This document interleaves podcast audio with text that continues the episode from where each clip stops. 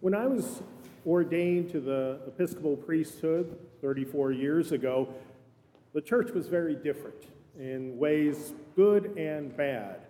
The particular place I was ordained, San Diego, was sort of living life as an opposition to the wider culture of San Diego. The Episcopal Church was, was more conservative, was certainly more formal.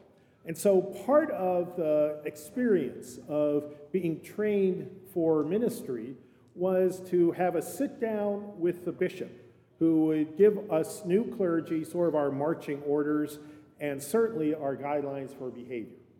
So, our bishop, I never saw him not wear a suit, even on the most casual of occasions. He was very formal in the way he spoke. His sermons had no humor in them. And so, not surprisingly, the instructions he was giving us were full, full of formality and fairly rigid rules. I remember him repeatedly looking at me as he gave these instructions. And admittedly, I was the youngest of the five clergy being ordained, but I didn't think that I was the most likely to disobey all these rules, maybe only half of them. But over and over, he would say, You may not do any weddings on the beach. And then he'd look over at me, like, I'm not going to do any. You may not do any baptisms in the ocean. I don't do any baptisms in the ocean, but he'd still look at me.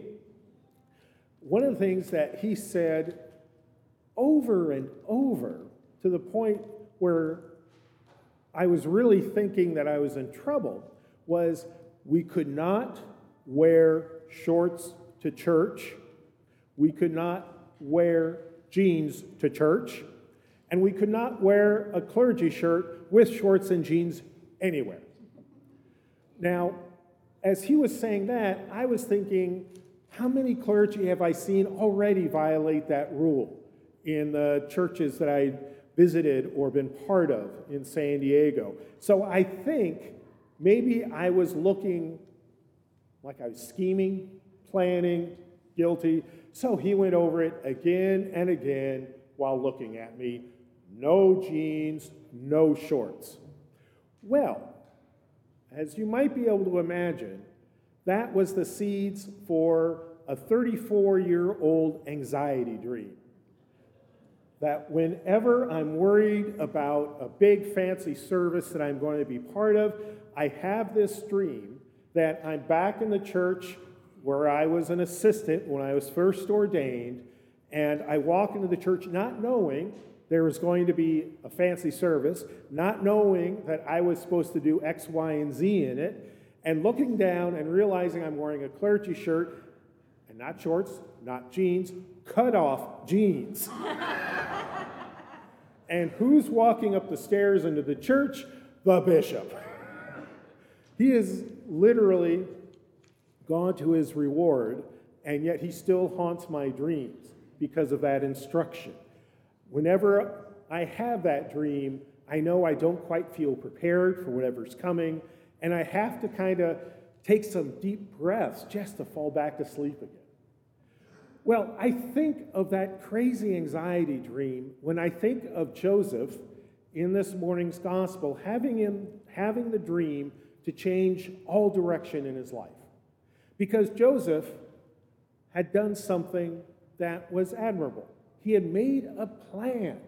He had made a plan that was going to work out this difficult situation he and Mary found themselves in. It was going to help his community, it was going to help the synagogue congregation, it was going to be a win win for everyone. Because he had heard from Mary that she was pregnant. And I think Joseph ran through his head, well, she and I are engaged, but clearly she's in love with another man. So I should release her from our engagement so she can live happily ever after. He came up with this marvelous plan. And then he had a dream. Fortunately, not a dream involving cutoffs. Instead, it was an angel. And it's explained to him in this dream what the situation actually is and what God actually needs them to do. Now, even though he had made such a good plan he could sleep deeply, it was the wrong plan. He had to have flexibility. He had to be willing to throw out this great plan in order to pay attention to this dream, to this message he had received from God about how he was actually supposed to respond to this very unusual situation, and certainly unheard of when we take into account that Mary was pregnant by the Holy Spirit. Unheard of. What is that? Mary, we hear about in the Gospel of Luke, has the advantage of actually getting to have a conversation with an angel right in front of her. That Gabriel and she have this talk. Some people say, well, Mary's drinking tea. They talk about what all this is going to be like. And then Mary gets some great poetic lines to speak in the further story, as this fur- story further unfolds in Luke. Matthew doesn't even get a speaking part. Nowhere in the Bible do we have any quotes from this Joseph. He simply has to accept that dream and change how he's going to live. That's why, for many, many Christians through the centuries, this story, which is the entire nativity story in the Gospel of Matthew, the wise men will come in the following verses, that this story is the example of how Christians today and through the centuries since Jesus was born are called to live.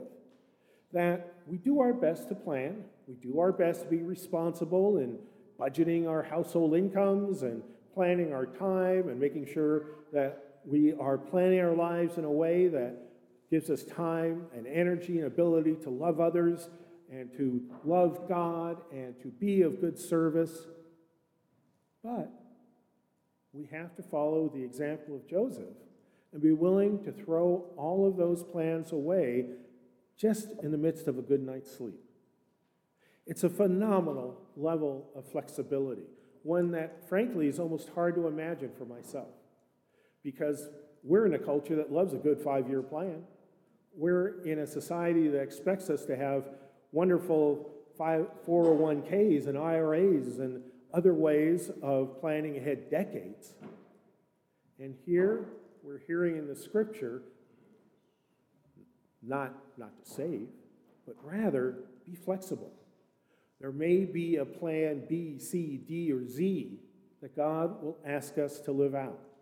There may be something that needs done that only we can do, and God needs us to do it sooner than we ever thought.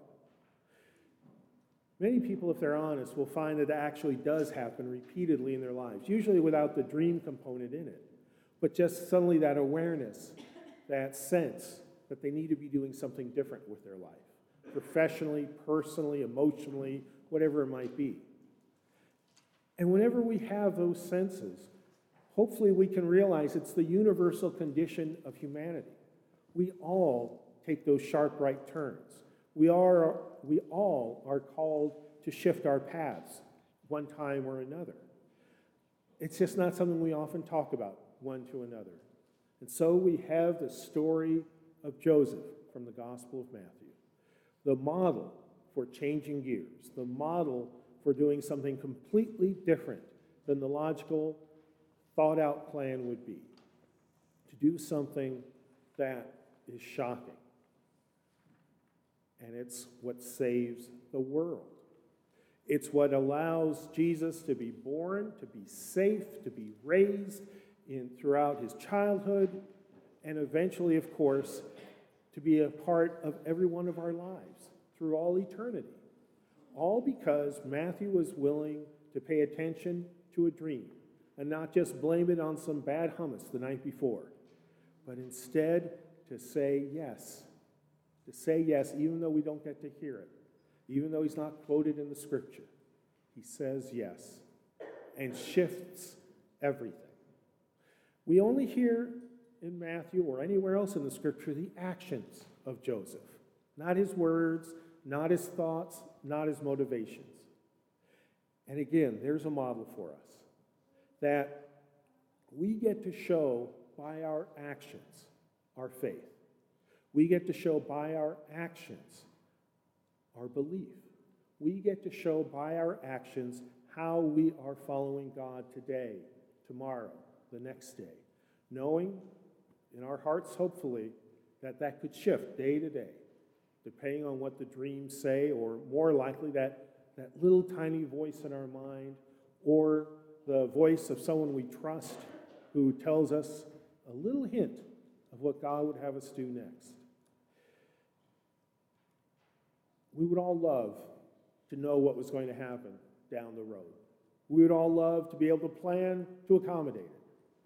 But Matthew is reminding us today that in the life of Joseph, it was one surprise after another, one divine, glorious, beautiful, loving surprise after another.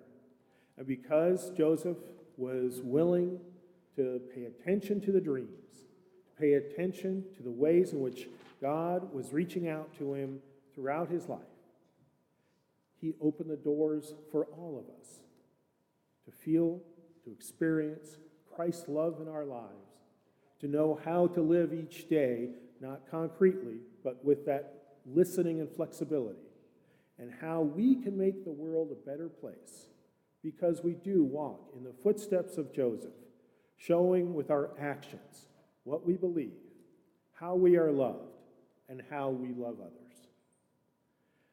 In the name of the Father, and of the Son, and of the Holy Spirit.